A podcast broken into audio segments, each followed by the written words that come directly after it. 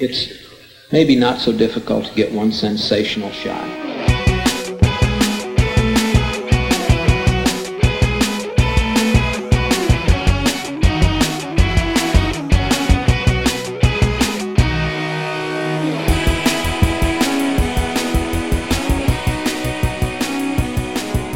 Now, what were we what we wanted to talk about in terms of independent cinema is literally independent cinemas. I'd like the listeners to hip us to their favourite independent cinemas and community spaces which exhibit film. Luke and I have been talking about this quite often, and off the back of the last evening glass, where we considered the punk spirit of Alexander McQueen, I thought, yeah, it's about time that we try to generate through the listeners a, a network of recommended spaces for cinema exhibition. And Luke, which is yours up in Norwich? In terms of truly independence, there's the Hollywood Cinema, which is the uh, the, the Oh, yeah. classic family cinema Yeah. um, in Anglia Square. Beyond that, there's the Odeon Multiplex, and then there's the Picture House Cinema as well, which is by no means independent. Mm. The Cinema Cinema City. So um, it's few and far between in Norwich itself. Um, although you know that I should I should uh, hit the coast and um, go and see if there's any any in the coastal towns more. I always used to like frequenting uh, Woodbridge Cinema uh, back in Suffolk, Yeah. which uh, wasn't too bad for some independent pictures. They, they they did put them on. It was more the the older clientele, I suppose. So it's always that dreaded uh, screen time when I see that uh, a picture I want to see is on at about two in the afternoon or three in the afternoon, and then when it gets to seven o'clock, it's two or three showings of Ant Man. so uh, it's no, normally it's uh, yeah it's, it's during the day, but um, but yeah Norwich very sadly itself um, is, is is devoid of, of a truly you know small independent art house cinema. That is a shame. It's an artist city. There should be something there. I bet within Norwich there are a proliferation of community cinemas in church halls and rec centres with one film Yeah. a week or even one film a month. Those are the places that I want listeners to tell us about. I want us to be a, a cohort of independently minded cinema enthusiasts. What's the one in Ipswich? Oh, uh, at the um, the Ipswich Film Theatre. Yeah, it, it doesn't have to be watching Inland Empire at the Ipswich Film Theatre, which I did with Daniel Bannum, and we got to the intermission, and he said, "Fletch, I can't do it." I said, "Just give it, give, give us ten more minutes." And to Lynch's eternal credit, maybe twenty or thirty minutes before the interval, he'd lost me. But we came back, and it made sense. The um, the scene immediately after the interval in Inland Empire, it works as a crib sheet to understand the film in general. I've only seen it the once, but we came Yeah. back and I got into its groove immediately. Bannum did as well. Bannum was pleased that he had stuck around. But we're not just talking about uh, watching independent cinema in independent cinemas. I mean, uh, second run as well. Uh, anywhere that does interesting stuff. Please tell us all about it, and we'd like to put it on the airwaves. Get other people there. Yeah, yeah, yeah. Get in touch. Uh, obviously, you can hit us up on Facebook um, and Twitter. We're at One Sensational on there. And then um, there's always the website, which is a good place to get in touch, onesensationalshot.com. Um, and Fletch, you've been managing the Instagram account, haven't you? Where we are on Instagram. Yeah, I need to do a little bit more on that, but I never post on there lightly. It, it's when I've genuinely done something, and I haven't watched as many films at home recently. Hyena's an exception to that, and we did take in Mr. Smith Goes to Washington. It wasn't timed for Trump's visit to the UK, but it does, like with a, a lot of Frank Capra stuff, um, it it reminds you of the best of America. The you know, uh, essentially pre-Marshall Plan America, or on the Mm. cusp of it. Um, an America which still saw itself as a city on a hill. Uh, Roosevelt's America, Wallace's America. Mm. I was gonna say. Well, I was gonna say, saying of speaking of, uh, you know, this is America.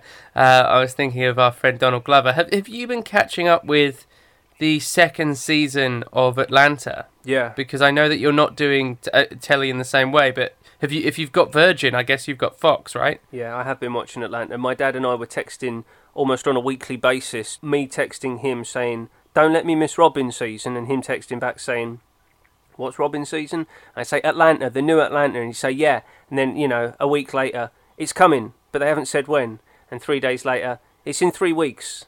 Um, yeah. Uh, I don't know where to begin with Atlanta.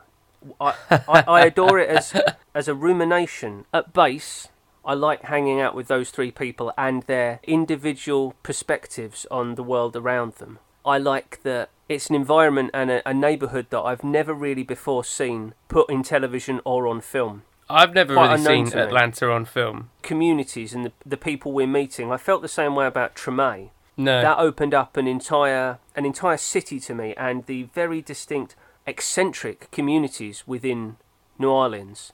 The the affinity that the African American Creole community in New Orleans has with Native American culture complete confluence taking from each other which are, is beautiful. I don't I basically don't believe in cultural appropriation. Uh, cultural Mhm. the, if we go down that road then not only can I not listen to Afrika Bambaataa, but Afrika Bambaataa can't sample Kraftwerk, and then there is no hip hop. So, w- so Mm. where, where on earth does that leave us? The melting pot and the exchange of ideas. That's what America is meant to be about. If we're talking about America, that's what it's meant to be. Like the Coen brothers, like take a bit of their Jewish heritage, James M. Cain, Raymond Chandler, Busby Berkeley musicals, 60s radicalism, everything at once. That's what America's meant to be. Uh, this, it's not. It's no surprise to me that Donald Trump is thriving in at a time when too often liberals are saying to liberals, "Seal yourselves off." They're almost preaching segregation. I I think we've only had 30 or 40 years of really kind of rubbing shoulders with each other. Everybody forced to be tolerant of one another. That's just a generation that is not long enough to say, well, we gave it a shot and, you know, no, don't think so. Yeah. Let's all go back into our hives and our silos. I don't believe in that. And Atlanta, uh, did you see that? What was the German episode? Yeah, I thought that was fantastic. Uh, for anyone at home who is not aware of Atlanta, should we give, I guess, this is a very top line premise? Um, Donald Glover yeah. plays the the cousin uh, of a a rapper who's on the rise in Atlanta. Uh, who goes by the name of Paper Boi. Real name's Arthur, and then Donald Glover, like we say, is the the writer, producer, director of many episodes, and uh, he plays Paper Boi's cousin Earn, and uh, is the lovable uh, loser, I suppose. He's he's he's never quite never quite seems good enough for the situation that he's in. Uh, maybe isn't the best manager, but um, is certainly doing his best. Is also not the best father or the best boyfriend. Um, and every episode seems to focus on something entirely different. So the first season is currently doing the rounds on BBC, and it's on it's on the iPlayer. And the first five six episodes of the first season, to my mind, were a pretty straight sort of drama comedy set in Atlanta, based on the rap music scene. It was it, it was relatively straightforward, wasn't it? And then suddenly they started doing these. I just thought they were themed episodes, but that's the way we've been going ever since. The first episode in the first season that really hit me was the nightclub episode when they go to play a gig at a nightclub, and the whole episode is about trying to get the money back, isn't it? Because they haven't been paid. This Yeah. guy refuses to pay them and starts to come up with increasingly elaborate ways to evade earn as he's trying to chase this money down. And it gets to the point where uh, he's there's secret hatches in the nightclub that this guy's disappearing into and stuff, which is just completely mad. And the best moment of that episode, and yes, it's a bit of a spoiler, so skip 30 seconds ahead if you don't want to hear it. There was an even bigger, more famous uh, rapper or star in the nightclub, if I recall, who insisted he had an invisible car, to which our heroes obviously refuse to believe him until uh, until the credits, when we suddenly see people screaming, flying through the air, having been hit by a vehicle very quickly, and uh, we see that the car is invisible. He does have an invisible car. Yeah, there's a surreal Uh, and- undercurrent within the show Yeah. that isn't pronounced. It's not wacky like Green Wing. No. Whenever it bubbles up, it doesn't feel jarring at all. It feels like uh, this unusual milieu. This it may be different for for Americans the way that they perceive it, but to us it's a strange foreign land that we can understand, that that we recognise and that we understand. But that's the other thing. One of my favourite things about it is it's slightly different for Darius, or as me and my dad call him, Derek. It's slightly different for his character. But Paper Boi and Earn, they're both so disaffected. Earn, especially, he's not he's dissatisfied with everything around him. And Mm. it reminds me of Seinfeld in that way. Is that there are so many vignettes within Atlanta which reflect uh, a commitment to a comedy of manners. It, it's, it is like Costanza, where just gentle slights against individuals. And the club Mm. as well. My dad and I keep saying it to one another. Nobody likes the club. Nobody Yeah. likes the club. That's it. Yeah, yeah. Nobody. and and yeah, you're completely right. the the um surrealism well it's amplified in the second season opening with the episode alligator man yeah, it's it's it's a bizarre opening to a season, but really wonderful. And I think the second season, I could be wrong, but I wonder if because of all those extensive solo reshoots, Donald Glover wasn't always available for set, or, or maybe they're experimenting on purpose. There's a lot of episodes that do not focus on his character at all, Hmm. and uh, you know I think he's still credited as, as writer for some of them and, and that kind of thing. But the whole cast is becoming a true ensemble, isn't it? And you, you're getting Yeah. these episodes that are focusing on individuals. The one when Paper Boi recently is mugged and uh, has to walk through the woods for practically the whole episode. oh and- i haven't seen that one very- yet Oh my! All right. Am I getting That sounds ahead good. of myself? Uh, have you seen um, going to get the piano like on Gumtree or whatever?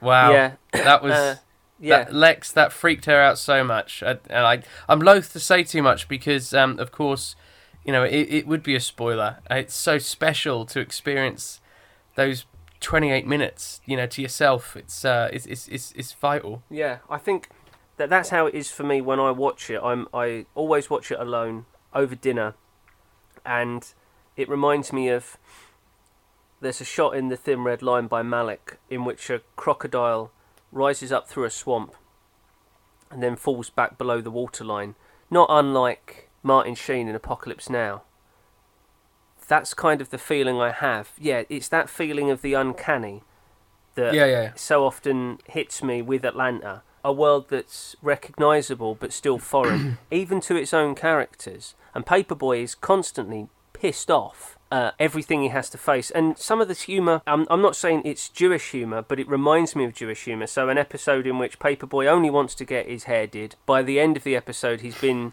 through so much nonsense with his barber, who's insisted on taking him as he runs errands and steals Yeah. timber chasing Getting down his own son. Yeah, just uh, silly bother.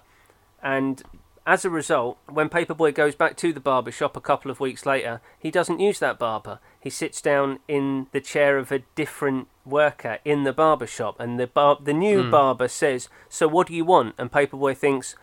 Oh, I don't know. I don't Yeah. know what hair I want. I can't. e- I can't necessarily, and this is the problem for the podcast. But I can't necessarily put into words what it's communicating but it, it's that same kind of um, piquant humour that Woody Allen says, the, the old Jewish joke of uh, a couple of old ladies in the queue at the cafeteria, and one of them says, The food here is terrible. And the other says, I know, and such small portions. Yeah, That's Atlanta makes that. me think of that. It's it's always like that. It's so in the episode I'm talking about, the barbershop episode, which is indeed called barbershop. You get to the end, and it makes you wonder. What do you do when you're so dependent upon a service from an individual? What are you willing to put up with for uh, a, a strong historic relationship? A little bit like in Trainspotting when they talk about Begbie and they say, "But he's a mate, so what can you do?" Uh, we get these people in our lives, and you, you forgive them almost anything because you get that there's a, something in the exchange in the relationship that that you need from them. And Barbershop vocalizes that well. I suppose that's this is the genius of the show of the writing by Donald Glover and his brother, and the direction which is Hiro Murai and Amy Seimetz, who was woefully underused and underserved by what what was that alien one called Covenant? yeah, yeah. she yeah. was in that as the idiot blonde from a 1980s slasher picture, and I thought, Yeah. what the f- what, what the fuck is this? This is Amy Seimetz. She's an independent legend. It's it was a it's just sad. Just pissed me off to see her in that. But like, ah, but she's directing some of these as well. Uh, and what they conjure up with Atlanta truly is special. without a doubt my favourite show on TV at the moment. Um, I'm watching Atlanta and also the final episodes of Nashville, which is quite quite a different change. It's quite quite a, a set um, a pace change. But uh, I've been watching Nashville from the very early days with Lex, so I'm fully invested in something which I'm fully aware is a sort of C-list TV show. Yeah, but, But, at, uh, at its best, it's still focusing on a distinct, interesting community, and that's the Yeah. point. I know generic sitcoms, policiers, um, forensic dramas. I don't, I don't need that. I mean, my dad was into Nashville, and it's probably for the same reason. I remember when he was watching the first season. When I'd see him at football, he'd say, "You know what? I'm actually listening to country music now, and not just Steve Earle and Waylon Jennings. Getting interested in current country music, and you know, if we dismiss that, that is just no. Yeah, I'll go so far as this: it's no better to blanket dismiss country than it is to blanket dismiss hip hop, and it always riles me when friends of mine, who I know are well read and interesting, they say, oh, "I don't listen to rap." How can you not listen? How can you never listen to rap? How can you? Wh- Whether we like it or not, it is among the most important cultural exports, not just of the African American community, but of America. This century, mm. these last 20 years, few things are bigger and more important than Childish Gambino, Kanye West, Jay Z, Tyler. The Yeah, stuff yeah, that yeah. Tyler was doing five years ago with Odd Future, weird stuff. I mean, Atlanta has that vibe as well. We, we should engage with, with country as well, and it's good that you. Well, I've been Nashville. listening. I've been listening to a lot more modern country and country groups uh, as a result, and putting together Spotify playlists, that kind of thing. All as a result of uh, of watching Nashville, and it certainly introduced me to modern Nashville. Uh, I think in my head, Nashville was was still in the seventies or something. Hmm. So um, it's been it's been quite interesting to see it as, as a modern city as well. The earlier seasons were certainly far more entertaining. It had a bigger scale and scope because um, they were dealing with the politics of Nashville as well. Uh, Connie Britton's character, her father was the mayor of Nashville, for example, and uh, there was almost like this kind of Dallas thing going on with the uh, the machinations of the of the backdoor politics and Mm. going on behind the scenes. I think over the past few years, it's had a couple near misses, didn't it, with cancellation, and uh, I think the budget has has reduced, and I think you've noticed that in the sort of scale and scope of it. Uh, it's certainly become a more intimate and personal, character-driven kind of uh, kind of a show. Um, I dare dare I say it a little bit predictable as well. Mm. But um, but hey, you know when you've been uh, with a show uh, for the whole run and you're going to be there to the bitter end. Yeah, yeah, yeah. Like X Files. I think we both did that with X Files. We did. And yeah. I still haven't watched the bulk of the last two seasons. I've had them so long, I never even watched them, having recorded them off BBC Two 15 years ago. I've seen individual episodes. Uh, I like Robert Patrick. It, I wasn't dissuaded from watching it, I just never found the time, and eventually I'll get back into that DVD box set. I don't know if you know what? do- It's it's an un, it's an unpopular opinion, but I think that season eight of the X Files um, wasn't quite there. But season nine, season seven still had the spectre of David Duchovny, Hmm. even though he wasn't in the whole season. It was still the spectre of him, and the the way of they did the way they handled his character leaving and his the him the actor leaving the show was to sort of phase him out and and have the hint that we need to get Mulder back. We're looking for Mulder. Um, and I think that hurt it because by the time you get to season nine, the final season, when obviously the, the ratings weren't there and it wasn't, it was time just to move on and, and, and not necessarily be picked up again for, for, for a tenth season. The, the the new cast was really getting into their own groove, and I think the the writing was as well, and a lot of the standalone stuff, the nun mythology stuff, was was feeling a little bit exciting again, like sort of season two, season three. Mm. Just the ideas for monsters and that kind of thing was was exciting again, and and it felt was start, starting to feel a little bit fresh. But um, I think 9/11 didn't help that show either. I always thought that that it suddenly became a lot less fun to think about conspiracies um, post 9/11. Yeah, it was a very. There, there was a lot of pre-millennial tension in that show. Uh, oh, I'm. I'm extremely romantic about the X Files. I've still got a few episodes of season 11 that are on my Virgin box, Oh yeah, I haven't. which I, I haven't watched. No, I, I didn't go anywhere near it. And again, uh, it's not because I've been put off by reports of its quality. I just haven't found the time. I, I'm a similar person to the person I was when I started watching the X Files as a 12 or 13 year old, but it made me feel less alone. Uh, you know, as a kid, I wasn't rarely felt lonely, but I did feel alone, which is different Mm. and can be just as unsettling and uh, sorrowful on occasion. But X Files made me feel like that there could be crusades. Mulder's a very cool character, but he's not an alpha male in the 80s or 90s paradigm, and yet he, st- he had incredible confidence to stand on his own. There's a lot to learn from that. Yeah, and we we've often talked about how we quite enjoy characters who, um, for whatever reason, are the smartest person in a room, whether that's due to uh, previous life experience or because they've um, they're better researched than, than than the other characters. Mulder's certainly someone who's who's seen something and has that strength of his own conviction that so many others lack in themselves, Yeah. and therefore it gives him the confidence to be his own man. And uh, I used to joke with my brothers, "You've always got to ask yourself in life, what would Mulder do?" Yeah. because that's that's that's the one question you've got to ask yourself when you get up in the morning, you know, and look at yourself in the mirror. I think it's because he's a kind of a Trent Reznor character. Now, for me, the difference between Marilyn Manson and Trent Reznor, Marilyn Manson wants to be unusual, whereas Trent Reznor is unusual. He doesn't Mm. doesn't necessarily want to be. That's just how it went down. And I think Luke and I both have a little element of that in ourselves. I mean, we get on fine in polite society, but we're slightly different. And if you've met us, then you'll know. And it's it's a burden. It's as, as much a burden as it is uh, a, a gift in any way. And I think Mulder's the same. Um, a brilliant academic, a great agent, uh, cherished by the FBI, uh, c- considered to be a fantastic detective. And he was into normal things as well, and uh, like baseball and basketball. So many episodes that reflect how he had normal interests, but something happened. And I don't just mean, you know, in, in plot, the abduction of his sister, but Mm. he, he became abnormal, not through any desire to be so, and that set him off on a different path, a lonelier path, or rather, a, a path on which he would, he thought he would be alone until Scully comes along.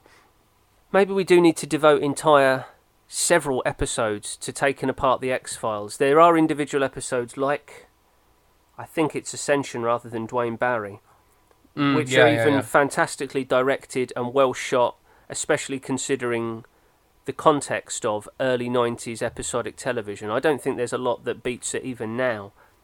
The uh, the precision of its language and the intelligence that it spoke with, uh, it never. Oh, gosh, what a show! They wanted intelligent writers for that, that show. You know, you had to practically have a science degree or something. you Yeah, know, I think it- you had to be very well read. and it made us intelligent. It made us more smart. It's that the X Files holds to the the same shibboleth in which I believe, and that's if you raise the bar, if you hold a high bar, the audience will grasp that bar. They want. Uh, I I'm convinced that people want to know more. They want to learn, and if you keep a high bar, most people I think will jump up to it will Mm. accept that challenge. If you you know if you keep a low bar, they don't have to try, so they won't ask for more because they, they are seemingly happy with what they have. But how many? You know, with the really good films and the really good television, th- those are universal. And I bet friends and people that we've worked with don't have degrees, don't have A levels, but they understand The Wire. You know, and I don't just mean that they can follow the plot, but if get into a conversation with them about The Wire and they say, yeah, that's about institutional corruption and incompetence at every level, whether it's school, whether it's police, whether it's newspapers. All of our institutions are corrupt in some way. And you think well, it can, you know, that The Wire is an intelligent show. It doesn't speak down to people. It speaks at a level, and if people want to keep up with that, then they are welcome aboard. If they don't, then it's not for them. You know, that's all right. But everybody can get. It, it's not. An, it's not a matter of intelligence or book learning. It's just desire to keep learning. Something that Bowie had. I don't know if we ever mentioned it um, around the time that he went, but one of the best qualities, the most disarming qualities about David Bowie was a relentless passion for learning and for Yeah. innovation. You listen to him talk like uh, there's that famous interview with Paxman. Paxman is being uh, snobby and derisive about the internet. You don't think that some of the claims being made for it are. It is simply a different delivery system. You're arguing about something more profound. Oh yeah, I'm talking about the, the the actual context and the state of content is going to be so different to anything that we can really envisage at the moment, where the interplay between the user and the provider will be so in simpatico. It's going to it's going to crush our ideas of what m- mediums are all about. Uh, but it's happening in every form. It's happening in visual art the breakthroughs at the early part of the century with people like Duchamp, who were so prescient in what they were doing and putting down. The idea that the piece of work is not finished until the audience come to it and add their own interpretation. And what the piece of art is about is the grey space in the middle. The arguments that roll off Bowie's tongue are such tremendous ripostes to Paxman's needless cynicism. And then Bowie Yeah. talking about, blimey, talking about, bearing in mind that by the middle of the 80s, Bowie had decided to be commercial and was the biggest rock Yeah. star on the planet, him and Mick Jagger dancing in the street. And Yeah. He's still listening to Pixies. Have you ever seen Have you ever seen the interview that he gave about Pixies, about what he loves about Pixies? The first time I, I, I heard the Pixies would have been around 1988. I found it just about the most compelling music outside of Sonic Youth in the entire 80s, I think. In America, they just didn't ignite people the way that they ignited them in Europe. There was such a lot of sludge in America at the time. I think uh, Pixies had a real hard time uh, pushing their way through to the surface. Three elements, I think, made them important as a sound band. One was their pure dynamics, the very obvious now, but not obvious at the time, dynamic of keeping the verse uh, extremely quiet and then getting it erupting into a blaze of noise for the choruses. That was one element. The second element was the interesting juxtapositions that Charles brought together.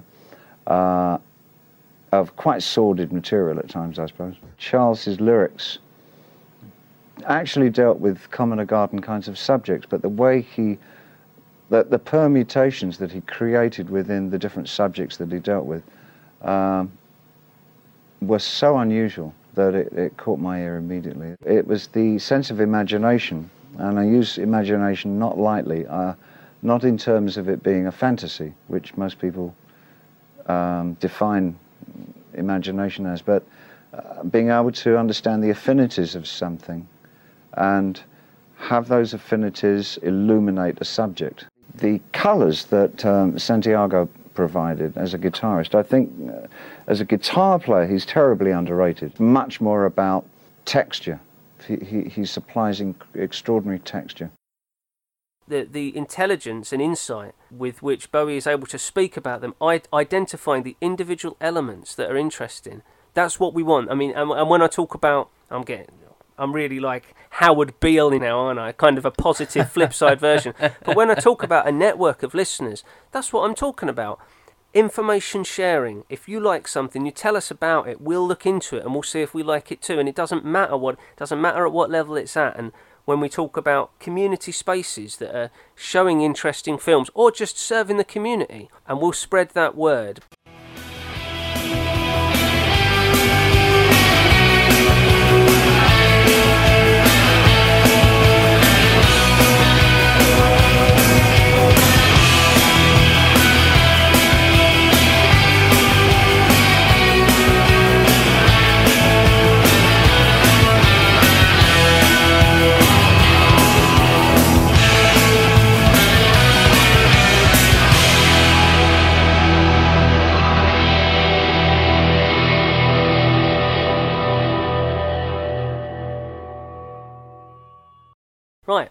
Tell us about How Green Was My Valley, Luke.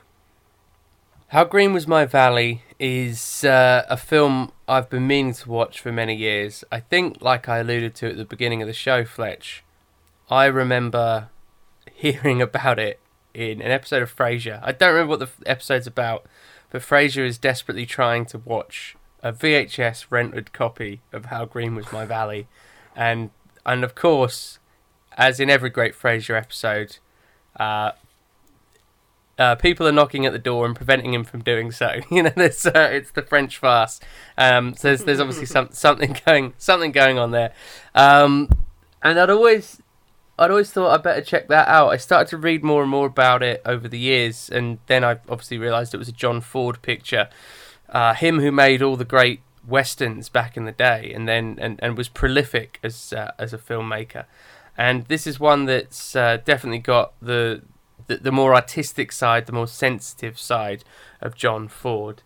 Um, it's about a Welsh mining town, and um, it's about the loss of family. It's about the dissolution of family and about the dissolution of community.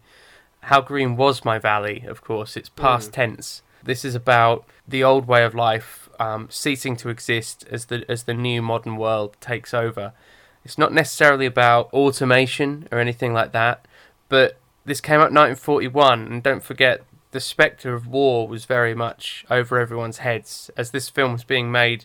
America was about to go into the Second World War. It, was all, they were all gearing up for that very much, and um, everyone knew that the family, the, the the sons, the brothers, the fathers, they were going to be leaving home to go and fight, and I think that this this is very much there. What's interesting is 1941. This was nominated for Best Picture the same year as Citizen Kane. It beat Citizen Kane for Best Picture. That's how I first both- heard about it. Yeah. Yeah, they're both films about the loss of family and um, the old world ceasing to be. But this one is more, it's got more heart. Um, it's more emotional. Certainly wears its heart on its sleeve a little bit more than Citizen Kane might. Um, I'll open with the opening monologue, which is is voiced by an an older Hugh Morgan. Hugh Morgan is our character, Roddy McDowall, uh, a very young Roddy McDowall, plays uh, Hugh Morgan, and we see the whole world through his eyes um, as he's as he's a young boy, and his monologue begins. I'm packing my belongings in the shawl my mother used to wear when she went to the market, and I'm going from my valley, and this time I shall never return. He's grown up now. We know he's grown up, and we, we know he's not coming back. We're not yet sure why, and we start to see a lot of um, m- like montage of, of old people, people who are in the the mining town doesn't look pretty. You know, it, it, it it's filled with slag heaps. It looks dirty and and old, and we kind of fade into then the idyllic Welsh town when it was full, and we see hordes of men walking up the hill, going to going to the mines and um, it really is a wonderful idyllic look at, at, at a past. It it could be too sentimental for its own good at times, but it's poetic. Old Hollywood, it's um it's an epic. It as I was watching it, I kind of felt to myself, why isn't this in Technicolor? This feels like a big Technicolor picture. Um, and there's actually there's actually a good a good reason for that, and I'll I'll give you a little bit of background about the picture when I started to look into it around the time I was watching it as well. So as we've talked about a lot on the on the show, we, this was old Hollywood when the producer was king. This is certainly no exception. This is uh, Darryl Zanuck, who was the big producer, who then put all the players in place to, to make the film with him um, in a collaborative way. So um, not certainly not the, the the auteur picture that even John Ford himself was familiar with because he used to cut a lot of independent films where you know he was he had his own say so. And initially Zanuck saw it as a big 20th Century Fox picture, Gone with the Wind, Technicolor stuff. And um, this, of course, is based on a novel. Um, and and Zanuck um, hired William Wilder, who is uh, the director of Wuthering Heights. So again, it gives you a sense of where he was going with this. It was originally envisioned to be a four-hour epic film, it, and, and it was going to be filmed on location in Wales. Um, however, with the outbreak of war in Britain, it prevented them from shooting in Wales. Uh, evacuees obviously were then were then, were then leaving. That's how they actually came into the presence of Roddy McDowall, who was an evacuee in America, and that's why he was cast as, as the young boy Hugh. Um, so instead of the green, lush valley of Wales, they had to settle for Malibu, which was going to be brown and and dry and uh, the antithesis maybe of what of what we come to know as Wales, which is why they had to do it in black and white. So that's the reason why when I was watching it and I was thinking, why is this in black and white? But you know what? It really is a blessing in disguise because you get a lot of evocative imagery, and as, as we all know, black and white can, can work very very well for that. So Roddy McDowall, like I say, um, was an evacuee, was cast then as the young Hugh Morgan. Um, Wyler, the first director, cast him. Now Fox's board of directors did not like this film uh, because as it was being put together, uh, the themes of the novel, and one of the reasons why it spoke to me so much as well, is it's incredibly pro labor, it's pro union. Um, there's it deals very much with the fact that the the mine is getting rid of workers, it's squeezing wages, and there's a lot of uh, debate within the town as to whether they should would create a union or not. And uh, Hugh's father is very anti-union, and a lot of the younger men who are part of the new world think that it's time to unionize and, and time to stand together um, in order to, to, to stop being exploited. So Fox were threatening to, to drop it, and at some point Wyler I think left the picture as well. But then John Ford came in. John Ford, as I mentioned, his Western background, etc. He he was kind of an in-house director for Fox, and I think when he was in, he was considered more a safe pair of hands. Uh, they they were happy to be working with him. So um, that's when Zanuck and and, uh, and John Ford then started to get in, get involved and work collaboratively collaboratively on it. Ford uh, actually then had to get uh, 88 80 acre authentic replica of a Welsh mining town built in Malibu. And um, in the black and white, you'd never tell the difference. This thing really does look like Wales. It looks fantastic. It's based on a specific town in Wales. I actually haven't scribbled that down, and one day I'm going to go check it out. Um, and then they pr- began production sort of a year after they'd, they'd purchased the rights. Um, a lot of the cast members said Ford was a complete dictator on set, but I think that that's to his credit. They all seem to adore him, um, and I think he was kind of an actor's director in the sense that they didn't necessarily that they were able to work with him in such a way where they didn't feel they were being told what to do, but he was get, definitely getting the best out of him. And despite all of his bluster, this was the film that he was most uh, that brought out his art- artistry, I think. And it was interesting that many decades later, there was um, I think there was some kind of event where they were uh, celebrating his his career, whether it was the Academy or not, I don't remember. But um, this was the one film he chose to, to, to play, and he could have done any of his obviously independent films, but this was the one, the, the, the big collaboration picture, the big studio picture that I think um, meant the most to him. And Ford himself he was the youngest of a large immigrant family, um, I think Irish immigrant. So he felt an affinity with the young Hugh Morgan uh, and the young child in the film. And like I said, Hugh, you completely see the film through his eyes. You see that the world is changing. Like I mentioned, um, a lot of debate whether to get a union together or not. And Hugh's father is debating with Hugh's older brothers, who are young men, and uh, and and the the father says uh, a worker is worth good wages and he will get them. Uh, not and then the the guy said, well, not while there's three men for every job. Why should the owners pay more than the when, uh, than the men are willing to work for less? Uh, because the owners are not savages; they are men like us. And uh, the son says, yes, men like us, but not like us. They have the power; we have none they they come to the conclusion that the only way is to unionize. There's a there's a extended strike that goes on um, throughout the beginning of the picture, uh, which again is interesting because Zanuck, the producer, was a Republican. He was pretty anti-union, but he actually I think saw a value in presenting both sides of the story. In the little passage I just showed you, there's a lot of debates about whether they, they should or shouldn't unionize. Um, Maureen O'Hara, who's young, 19, uh, she plays one of the daughters, basically. She's Hugh's older sister, and she enters a loveless marriage with uh, the mine owner's son. Um, and like I mentioned, this the artistry of John Ford, who, in a lot of ways, like you know, I associate him more with his westerns, but you just have to see if you can watch anything on YouTube, and I think the film actually is available on YouTube. I would recommend watching the the, the, the wedding scene because when she enters this this loveless marriage, it almost looks like she's marching into the underworld. Her veil is blowing in the wind. She's she's she's marching into. It's not like a funeral procession. It looks like she's mar- marching into the afterlife in some way. And what's really fantastic is there's a lot of long shots, uh, not much cutting. So Walter Pidgeon's the actor who uh, plays her true lover and he's the pastor who comes like a young, dynamic pastor who sees more the modern way of living, perhaps, and thinks maybe the town's a little small-minded. Comes to uh, they, they clearly are attracted, fall in love, but of course she has to go for the the, the owner, uh, the mine owner's son. Now, during the wedding scene, it would have been very tempting to have had him maybe welling up in close up or very upset he just stands off in the distance. You can barely make out it's him, and it's phenomenally haunting and far more effective.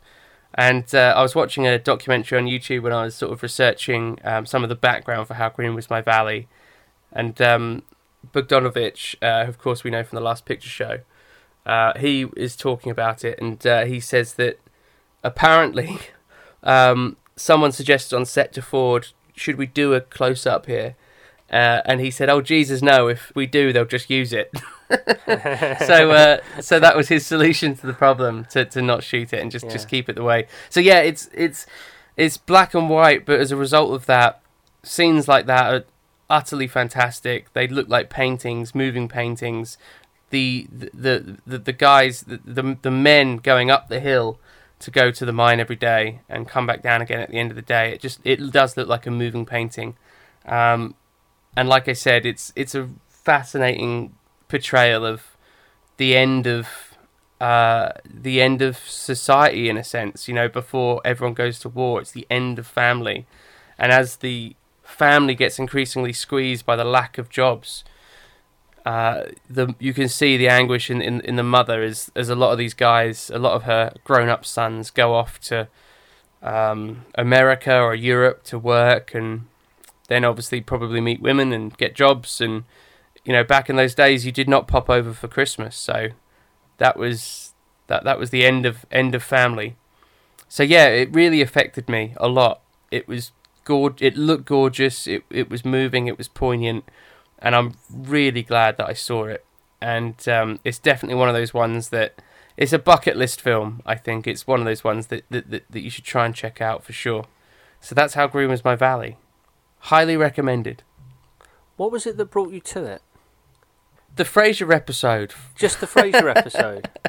nah, um, a few things. So I was probably, you know, you can trace back to when you first hear these things mentioned, Yeah. and how green was my valley probably was. Uh, the first time I ever heard it mentioned probably was Frasier. I can't lie, but over the years, um, you then once you're aware of something and you're aware of a name, you then start to hear it more in conversation. You start to yeah, that's true. you start to you start to make a note of it when you see it written down in an article instead of glossing over it your brain's starting to pick up on it again and again i think to me there was something fascinating that john ford was this in my mind more of a american western director Hmm.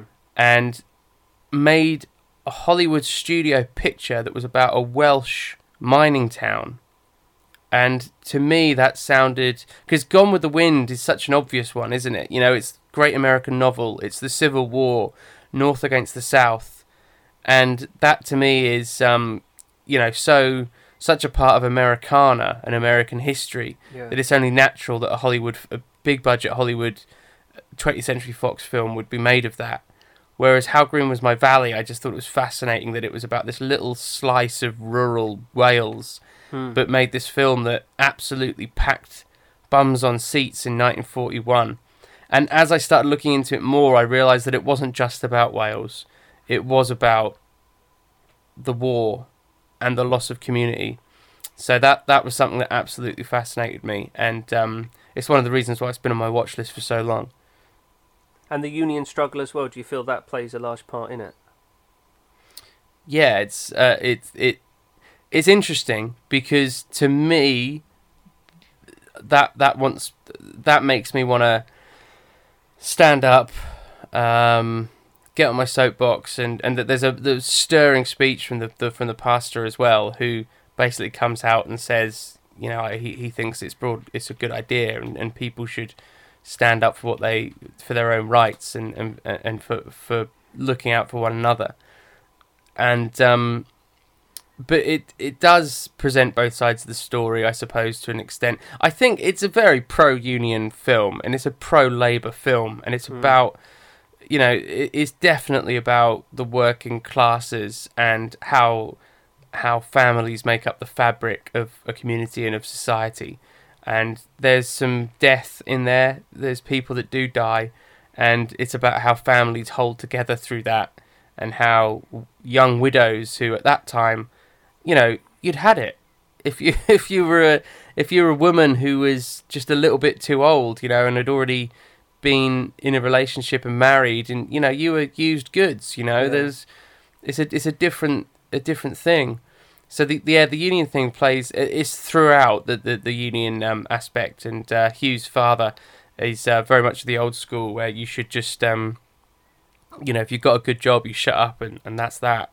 And he's very much in with the mine owner, which is why he obviously marries his daughter off to the mine owner's son. His grown up sons kind of see the way the world is truly going, and that you, you can't stay put in one place for long, and that labor maybe has to you know you have to actually move to where the jobs are, which Mm. again works in both ways. You can see that the father's very stubborn and small-minded, doesn't get that maybe necessarily, um, but on that same breath, you can see that the family's then torn apart, and as I mentioned, the valley that we see at the beginning of the film, filled with slag heaps and dust and grime, and old-looking uh, people, is you know the life of it's gone Hmm. because all the young people are gone and it's over.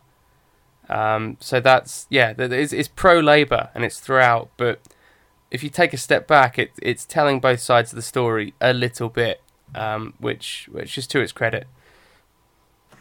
It sounds like Pride and it sounds like Akenfield, a couple of films that we both really enjoy. Would it be glib to say that when I'm talking about community cinemas, this is how you get people in? You, you bring them in with Pride and then they stay for How Green Was My Valley. Do you think that would make a good pairing, for instance? Would, or, or, yeah, or, or Gra- How Green Was My Valley with Akenfield. Uh, Luke and I will have to do an entire episode, I reckon, on Akenfield. It was a film Luke showed to me. We were still in Ealing, weren't we? So three years ago. I, again, um, Luke, explain it. Explain Akenfield.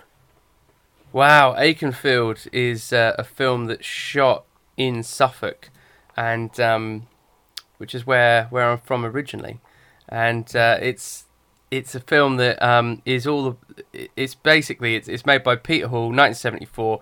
It's it's loosely based on a book about Akenfield, um, which came out in the very late 60s, and uh, I think it, the the book it doesn't have much of a narrative structure. It's more it's more almost the almost an like a pseudo academic book about a, a rural um, village in East Anglia, and uh, it's it's this film that almost feels documentary like in nature, where it loosely follows a few characters around, um, and it, again, it's about it's about the loss of that old rural way of life as people had to increasingly move to the cities. M- m- became on my radar because it was filmed in Suffolk uh, and just outside sort of Bury St Edmunds and, and Newmarket and that area, which was um, where I'm from. So that that was why why it became so important to me. But yeah, it's it's loosely a, sort of follows a, a young man who who lives alone on on in a cottage with uh, his mother. The father's dead. This is it. It's coming back to me. The mother's Yeah, played yeah. by Peggy Cole as well, uh, who Suffolk people will know as uh, something of a Suffolk institution. Very big in the seventies and eighties with her cookbooks uh, for, for for rural old uh, old old um, recipes. So uh, yeah, it's um and it, it's it's a few days around the the funeral of Tom's grandfather, who was born raised in the village, uh, in obviously the very early part of the twentieth century, had to go through. You know, Love on a Farm Boy's Wages by XTC. You know, that was very much his experience, I think, the grandfather's experience, where he had to just fight his head to the grindstone and, and really work hard every single day of his life in the fields and, and toiling away. Went to France for the First World War. All of his friends had died. Um, and one of my favourite moments is that he actually came back. One of my favourite lines is that he came back to the village, tried to get back into rural life, but walked to Newmarket to find a job, and uh, and then walked back again because uh, because there wasn't any. I just love the idea of someone having to walk to the nearest town to find a job. Um, but yeah, he got grandfather gets married, lives in a cottage on the father's on his father's estate for the rest of his life, and doesn't do anything else with his life. And uh, therefore, this character Tom is desperate to, to leave the um, leave the village and, and get out. And it's it sort of picks up the story sort of in the in the seventies with uh, with his widowed mother Peg, Peggy Cole, and it's very much it's almost that Luke Skywalker looking out over the twin sunsets and yearning, but it definitely feels like a documentary. You know, it's got this kind of lo-fi feel to it, which um which is quite affecting as well. So yeah, Akenfield would be a good pairing. The one thing I will say about How Green Was My Valley is is it looks stunning. It's utterly gorgeous, and like I say, some scenes very much look like paintings. Arthur Miller was the DP, not the Arthur Miller, and he, he won a, an Oscar. I think we do need to do more on old films. Uh, I don't watch old films. Got some of the classics down. Stagecoach, which is Ford. uh, Yeah. Maltese Falcon. Yeah, that's great. Um, I was just looking through Ford's filmography, and I'm familiar with most of his 30s and 40s output, so uh, I'll give you a flavour of it. Um, the aforementioned Stagecoach, but Young Mr. Lincoln, Drums Along the Mohawk, The Grapes of Wrath. I've seen or am familiar with all of those. But then there's so much more. Maybe, perhaps we need to make this a regular thing. Because it's, Mm. o- it's only through familiarity and appraisal that we'll begin to understand cinematography employed by these cats, the directing style. Like we, we've talked about how John Ford shot only what was necessary out of what he considered to be necessity because he didn't want people messing about with his picture.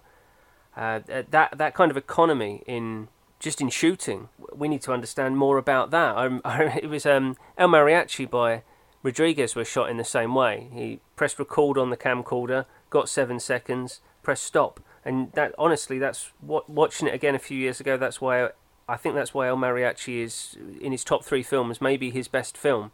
There's no hmm. excess. He knew exactly what he wanted, and we talked about something similar on Jurassic Park with Spielberg and Cundey. A noted attention to detail at storyboard stage, and a particular predilection for master shots means he doesn't need close-ups, doesn't need to, has already planned where the camera moves. Kubrick takes the opposite approach. Increasingly, over the course of his career, those working with Kubrick wondered whether he was shooting everything he could in order to make the film in the edit. And James Cameron has said that Cameron says there's three films. There's the screenplay, there's the film you shoot, and then you the film you edit. You make a film three times. At each stage, you make a different film. Kubrick, perhaps from Barry Lyndon, but certainly from The Shining onwards, perhaps he was only making one film and it was in the edit, and that's why it took 18 months, 12 months to cut his films. Uh, I don't know, but um, I'd, I'd like it if the listeners sicked us on particular old pictures that they'd like us to try to take a, a critical eye to. We're well versed in New Hollywood, but they were well versed in, in John Huston and John Ford. Yeah, I know, I know what you mean. Yeah, yeah, it's an interesting thought. Um, I would be keen to hear from anyone who might have seen How Green Is My Valley, and uh, or anyone who's yet to see it. You know, if you check it out after listening to this, let us know what you think. Um, also, news just in. Um, uh, the very wonderful people, speaking of community, who helped Lex and I get married uh, over a year ago. Mike and Georgie, uh, they were the people that ran the pub that we got married in. I have just seen that Mike, uh, there's a message here on social media. Um, they're no longer at the Brewery Tap, which is the pub we got married at. We were there for the very last night of it being open, of course, as you know, Fletch. But he's now absolutely gutted and done up the Freston Boot, which is something of a Suffolk landmark, uh, just near the Shotley Peninsula, not far from the Orwell Bridge. And I believe he's got a boutique cinema offering there at the pub in one of the back rooms. So it's all uh, exposed brickwork. It looks quite nice. It looks like it may be in an outhouse. I think he's playing the first Mission Impossible. But maybe the Freston Boot in Suffolk is now the new community cinema that we need to be getting our, our, ourselves down to. I'm reminded of Our Band Could Be Your Life by Azerrad when I read that and it explained Black Flag forging a trail, like Rollins and uh, Ian MacKaye and Dischord out of DC. And when Rollins was in California with Black Flag, they and kind of meeting in the middle, but playing odd places like Elk Lodges, rec mm. rooms, literally people's basements, wherever they could play and wouldn't get kicked out of.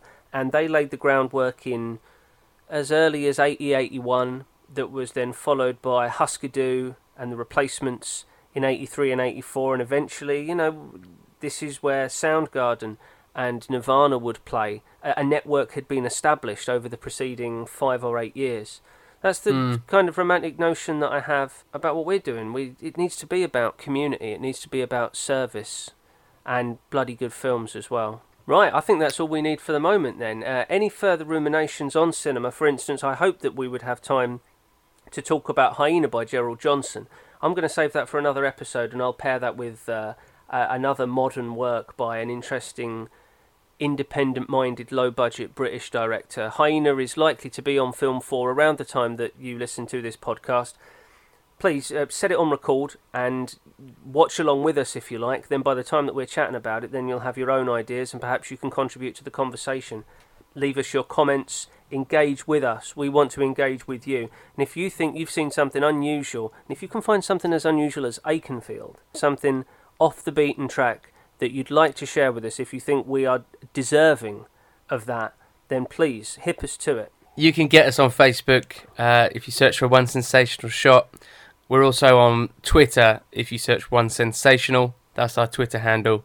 But uh, perhaps most importantly, we are fully available, ready and round to go, with a contact form, many articles of which to peruse on onesensationalshot.com. So yeah, do please get in touch, um, and also do leave a review on iTunes. If you're listening on your iPhone, actually on the iTunes app, it's dead easy these days. You just scroll right down to the bottom. You can leave five stars within mere seconds, and uh, you can even add a, a, couple of words in there if it suits you. Um, but beyond that, we're also on Stitcher, we're on Spotify, and most good places where you can listen to podcasts. Thanks very much indeed.